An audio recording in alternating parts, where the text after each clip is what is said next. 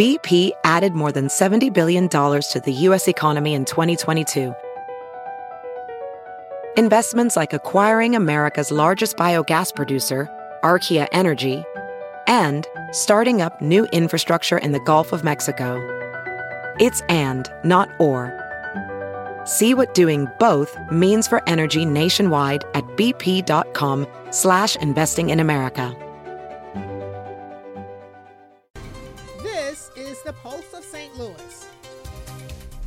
Welcome to the Pulse of St. Louis. I'm Shirley Washington. Tonight, we take a closer look at the power of literacy and why learning to read is crucial for children to succeed in the classroom and in life.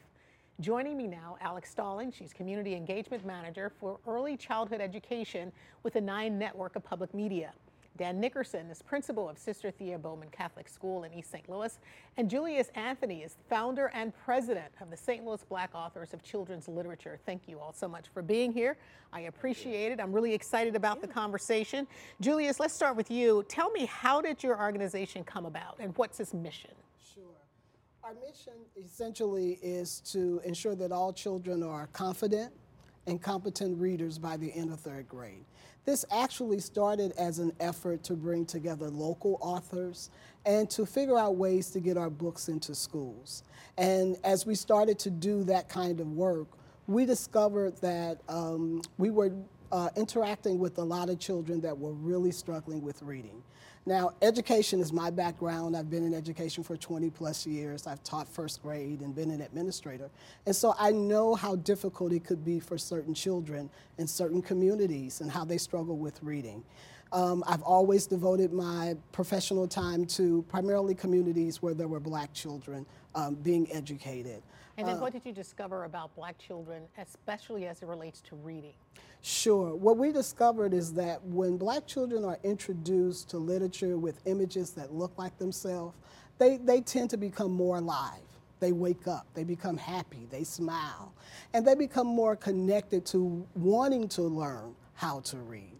Um, but unfortunately, we don't see a lot of that literature in our schools yeah. still today. And you brought some books. Sure. Hold, hold a couple of those up for me. So this right is a yeah, this is a very popular one. Ada Twist the scientist. and it talks about a little girl who um, is really into science and her family really supports her in that process. And there are lots of little girls out there who like to do science oriented kind of stuff. But if they don't see themselves in those kinds of things in school, then that possibility possibility doesn't seem to exist for them. I think you're absolutely right. Dan, tell me, what do you see in your schools? Because I'm sure when those children pick up, pick up a book and they see characters and families that look like them.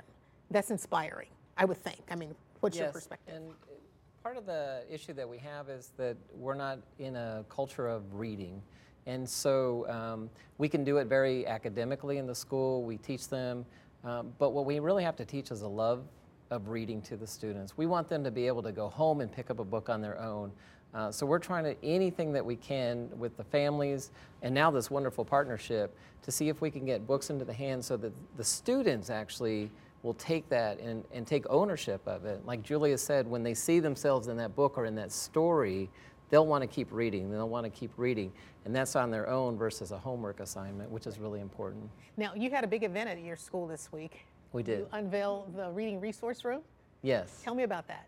So uh, Julius came to me a couple months ago and started telling me about the Believe Project. And uh, right away, I said, yes, we need to do that at our school. Uh, so what we're doing is converting uh, an old classroom. We're going to transform it actually into a, a Believe reading room. And so it's not a library, we already have that, but a library is an academic place. Everything's in its place on the shelves in that. So this is more of a place that the students can go, pick up a book, use the, the couches, use the bean bags, use the carpet, and just enjoy reading. And, and that's our whole focus is to get them to have that pleasure of reading versus seeing it as something they have to do in school. And you call it the Believe Project? Believe Reading Room. Believe Reading Room. Yes. Okay. Julius, I know there is a Believe Project, correct? Yes. Okay, hold that thought, because okay. I want to come back to that. I want to bring Alex okay, in. I want to sure. bring Alex in. Alex, tell me, how did you get involved in all of this? Well, the Nine Network work is to ignite the spirit of possibility in the region. And when Julius presented the opportunity to us, it fits so well with our Ready to Learn work because we are looking for people who see beyond what is and see but what can be. And this is a project about what can be because the potential within the students is there, um, but the regional vision, commitment, will can sometimes be lacking. And this is an opportunity for us to collaborate in that way. And then tell me about some of the other programs that are available through the Nine Network. The Ready to Learn work is pretty expansive. So we actually cover digital literacy, STEM, um, STEAM, of course. And the books that Julia shared are actually part of the Ready to Learn sessions. So the students engage in being young scientists, young explorers, young astronauts.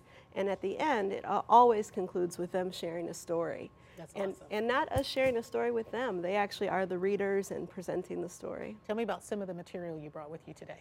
Certainly. So within the service gaps, we know that when there is a gap of one kind, there's a gap of so many kinds. So it's actually layered. So we do know about the digital divide too, and digital literacy is such an essential piece. But sometimes, uh, sometimes tablets, technology can be either intimidating for families or lacking in other ways or perceived as unsafe. Mm-hmm. So the PBS Playtime Pad is one that's a kid-safe tablet and literacy is the first component of it. So nice.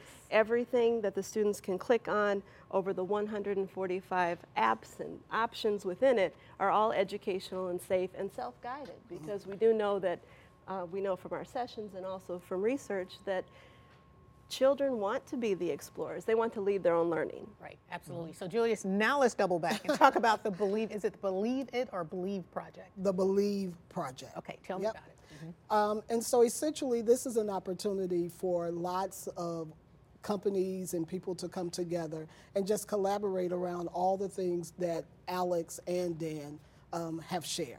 And so what we've done, we've brought together good partners. Uh, Scholastic Book Fairs is a partner. IKEA St. Louis is a partner. Nine Network St. Louis. We Stories uh, here in St. Louis is a partner. And Ready Readers. And all of us together will create this wonderful space for children where they can just go and connect with literacy in all kinds of ways um, through reading books, through technology, through media, and even through arts and crafts. Um, another part of this project is to give children exposure to authors. A lot of times our kids don't really get to see what an author is. And really in our schools, the author is God because all the information that you learn comes from what an author has written and put into a book.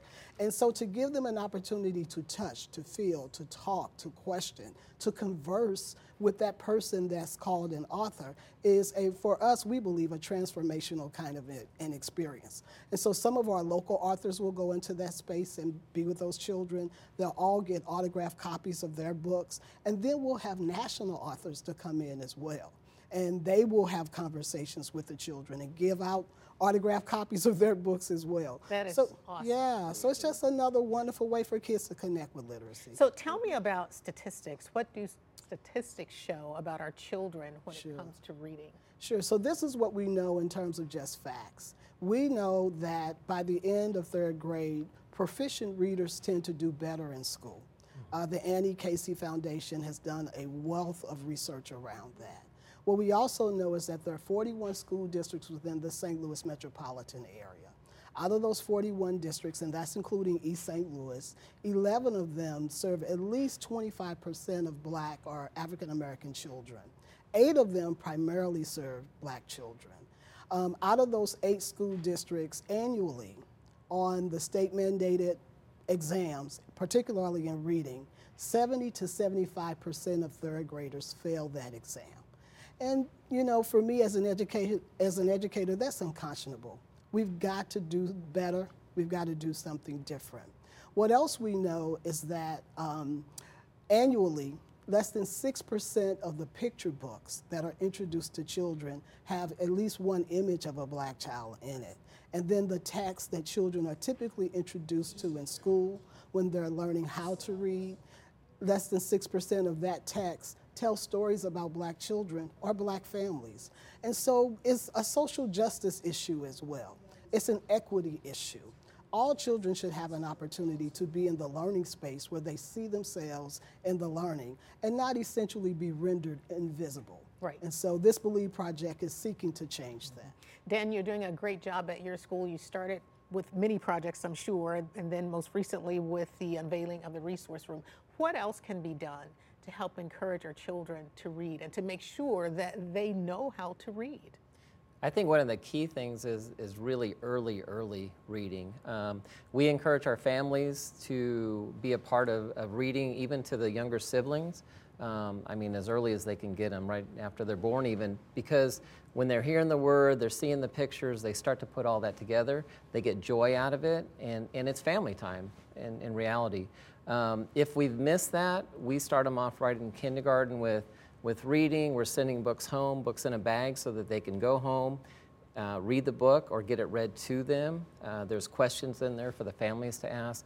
Anything to incorporate that. And, and we see it as, as contagious. Uh, I have a little kindergartner, Ryan. We put some free books by the front door. I greet the students at the front door. Every morning he says, Mr. Nickerson, can I get another book? Awesome. And I mean, it's he started doing that. And after a week, there were three students asking, and then there's five. So they they love it, and now they see it's a positive thing. And that's what we're trying to do is to get them to see it as it's again, it's not school, it's not academic. It's it's a story to them. It's it's something to share time with others, either being read to or reading to others. Yeah, and, and, Alex, as we know, learning to read, I mean, that is so crucial. That's a life skill, really, when you think about it. I mean, you have to know how to read. Absolutely, and that and that reading to learn switches so quickly. So uh, once once that's in place, we know that they're set up for success. But that love of reading, that's what we're really talking about sure. here. That joy and wonder, yeah. that creativity that can be unleashed when you have a passion for it and you don't feel confined or sometimes judged. Mm-hmm. Mm-hmm. Uh, one of the things that I want to add in, in, in, this conversation is the opportunity to build literacy at home as well. Mm-hmm. mm-hmm. So we're not just building literacy at school, we're building literacy at home. And I'm, I'm going to steal some of Alex Thunder. Uh-oh, uh-oh, Alex, watch one out. One of the great things about the Ready to Learn program is that every child that participates in that program at school, at the end of the program, they will all get a safe tablet to take home with them. Nice. So, yeah, that's incredible. Nice. And so kids get to continue the literacy experience there. And then every family that participate get a free PBS Kids Fire Stick. So they can download all of the PBS educational programming at home and get experiences with that as well. So for us, literacy should be a 24 hour kind of something for children to participate in. And then parents can join in in the fun as well. Absolutely. And Dan, we know summer is about to start. We have to make sure our children continue to read over yes. summer. Mm-hmm. What do we do to make sure they're doing that? Well, we run uh, actually a three week summer session, and we have over two thirds of our students actually come to it, not because they have to, but uh, they enjoy being a part of it. Um, but we also send home uh, reading for them. So we send home books for them to do we're very blessed. We, we get a lot of donations of little readers. Um, and so we package them up in, in bags and send them home uh, for them to actually take home and, and read over the summer, too. Well, I think that's awesome. I think it's awesome what you're doing. Congratulations on your project, Julius. Thank I think you. it's fantastic. Alex, thank you. Thank you so much for being here. I appreciate it. Thank, thank you. you. And when we come back, we're going to learn what local organizations are doing to help those who have differing abilities secure jobs. Stay with us. Back in a moment. To hear more, listen to the podcast. Just search for The Pulse of St. Louis. Welcome back. We want to talk about hiring people with differing abilities. You know, businesses and nonprofits in the metro area are working to ensure people have the support they need to secure job opportunities and more. Joining me now, Karen Copeland. She is founder of Sammy Soap and Charlotte Hammond, President and CEO of Challenge Unlimited. Thank you both so much for being here. I don't know which one of you to start with first because you both have such great information, but Karen, I'm going to start with you. I'm going to start with you. Tell me about Sammy Soap and how it came about. Sammy Soap is a for profit business in Kirkwood. We are a soap store and a soap factory. And really, it's just um, a mother of invention story. My son, Sam, who happens to have mental retardation as an attribute, graduated from high school to an Alzheimer's unit full time. And after three weeks, he was bored to death and begged me not to go. And I went into panic mode and spent the summer walking and thinking and trying to figure out what I was going to do and how I was going to do it. And uh, to find a place for him and to find safety for me because I would have had to quit my job and go on the dole. I didn't know what to do. So, and then I came up with the soap idea. And then how did you come up with the idea to start a business making soap Well, and have a factory? I mean, that's so cool. Yeah, yeah. Well, it's really an interesting business. It's something that everybody uses every day Mm-hmm. and nobody knows anything about it, which is crazy. So, more toxins are consumed through skin than through mouth, and yet nobody knows that. Most people don't recognize that, and even doctors aren't talking about 100% all natural. So the the ingredients that we use in all of our products are plant-based. They're one. It's 100% plant. It, our ingredients are made of the same vitamins, minerals, and amino acids as we are, and our body has the enzymes to break them down and use them like food. So the long, the long, the short story is that my cousin had made some soap for me the previous Christmas with her church group. She gave me the soap. I'd bought soap by the six pack and raised my kids. I never thought a thing about soap. But as I was using the soap that winter, I thought, you know, this is the best soap I've ever used. You you can instantly tell a difference and you feel better. And all the itching and the cracking, it all goes away. The lotion aisle, it goes away. It's not normal. Who knew? So we're washing ourselves with detergent, and then we wonder why we have sensitive skin, sensitive skin, or dry skin. It's because we're irritating our skin with ingredients that have been outlawed all over the rest of the world. And Sammy works at Sammy Soap. Yeah, yeah. And you know, because I thought, well, if I'm going to do it for one, I'll do it for you know as many as I can. So the whole idea is that we have a factory, and we're making soap and related products. Once you have the pantry, you can make a whole bunch of stuff, and we're wrapping all these products. And um, so that's what we've decided to do: we to hire adults with intellectual and developmental disabilities. So, Charlotte, fill me in. Tell me about your organization because you're doing what Karen is doing. Yes, we are. Uh, On a massive scale. on a massive scale. Uh, Challenge has been around since 1959. Uh, we serve individuals with uh, intellectual and developmental disability, indiv- individuals that's considered significant, s- significantly disabled. Um, so we actually hire uh, those individuals to work for us. So we have uh, what we call facility management contracts. Uh, where we provide custodial, groundskeeping, uh, commissary, food service, but we hire people with significant disability to perform that work. Such as what? Such as um, being custodians, being groundskeepers. Uh, we're in five states, so we're in South Carolina, we're in Ohio, we're in Wisconsin, we're in Missouri, and Illinois. So we have a huge presence at Scott Air Force Base, where we provide all the custodial work for the base, all the groundskeeping, and so those individuals have typically never had a what we call a full-time regular job. So this gives them an opportunity to gain a skill and to gain great wages. Uh, we, we pay living wages on most of our contracts. So these individuals are now able to go out and potentially buy a car, potentially live on their own, uh, that parents thought they would never be able to do. So we're so proud that we're a part of that. And then how many clients do you have? Uh, that work for us is about 600.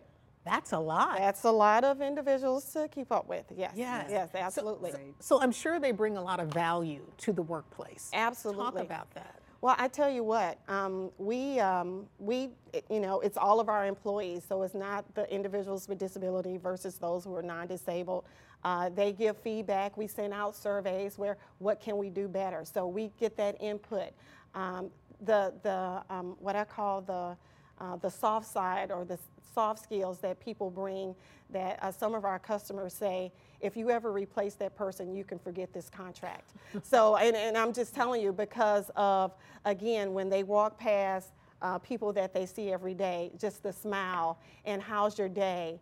Um, just a- again, things that make you feel warm and fuzzy inside sometimes that people just don't get, and you just walk past people and you just don't realize uh, what kind of difference you can make. Right. And so again, uh, they bring a lot of value and quality to our customer, and so the customers like it. Yeah. And Karen, you know about the value that people bring. Yeah, Talk yeah. a little bit about that and what you see at Sammy Soap. Well, for instance, you know, we had a guy who came in who was a manager of a very busy uh, restaurant in Kirkwood. And he wanted Sam to come in and work there for a couple hours a week because every you know in a busy restaurant they are moving. They're it's stressful. You know you're you know i don't know if you've ever waited tables. It's hard work. And sam just calmed everybody down. He just took it to a nice great level. You know when you have an intellectual developmental disability i can't speak for all there's no broad brush. Mm-hmm. There's people there's you know people are people. But you do end up with people that are less likely to have agendas. Mm-hmm. They're not competitive. Mm-hmm. They they they don't evolve the same way we do into the culture. They are very kind-hearted and gentle uh, people, and they're they're loyal and they're dedicated, and they make outstanding employees. They're not absent. Um, they're always in a great mood. They're happy to be there, and you know, when I was raising my son, for instance, I would say to friends and family, you know, if you come and you bring Sam, if you come and get Sam and take him out for a hamburger once a year, you're going to go right to the top. so for a minimum input, maximum output. And Sam's got people on his phone. You know, I'm looking over at your meteorologist over there that he shares the weather with. So he he greets about 15 people every morning and then says goodnight to them every night. And he has these fun relationships with people. He's a good friend. He's a good friend. And our customers respond to that. It changes an environment mm-hmm. and it makes the workplace fun and it certainly makes our factory fun. So our factory is open to the public. When the store is open, the factory is open at all times except for when our soap maker is off. Yeah. And you know, they can come back and see and they can so rather than sort of hit people over the head with it, they're just in our factory looking at our product and they happen to see our guys working.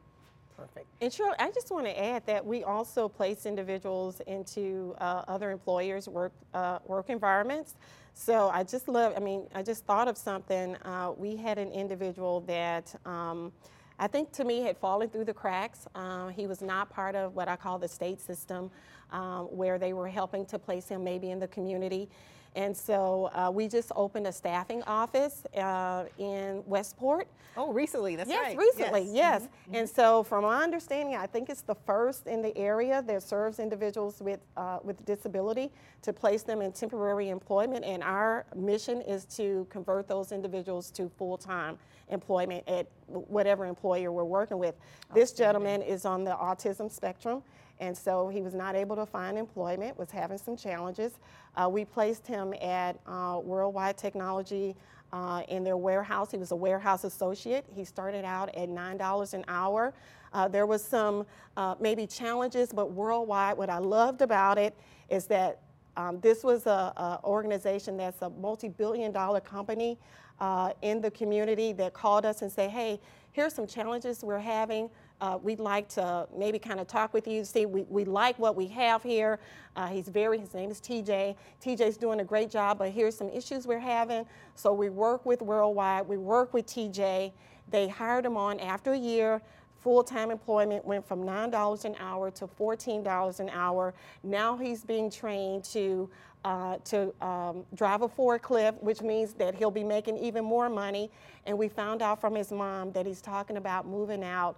And again, just that support. And really, I would see, say that um, his self-esteem of having a job. He said, now I'm getting paid when I'm off. I get vacation time. Oh, when I'm off for the awesome. holiday, I get paid. Yes. So and again, he's gaining what he needs to be independent. Absolutely. Awesome. Absolutely. Got to take a Absolutely. break. Stay with us back in a moment.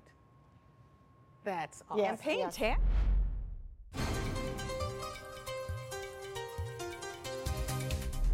Welcome back. Charlotte, I understand your organization was recognized recently. Yes, yes. Uh, we uh, were recognized by uh, Focus St. Louis uh, under the uh, inclusion uh, category. Uh, and so uh, we were recognized at the uh, Sheldon uh, uh, Concert Hall uh, May 16th. So we were just, we were really honored about that. Well, Yeah. congratulations. Thank and you. Karen, I know you have accolades too.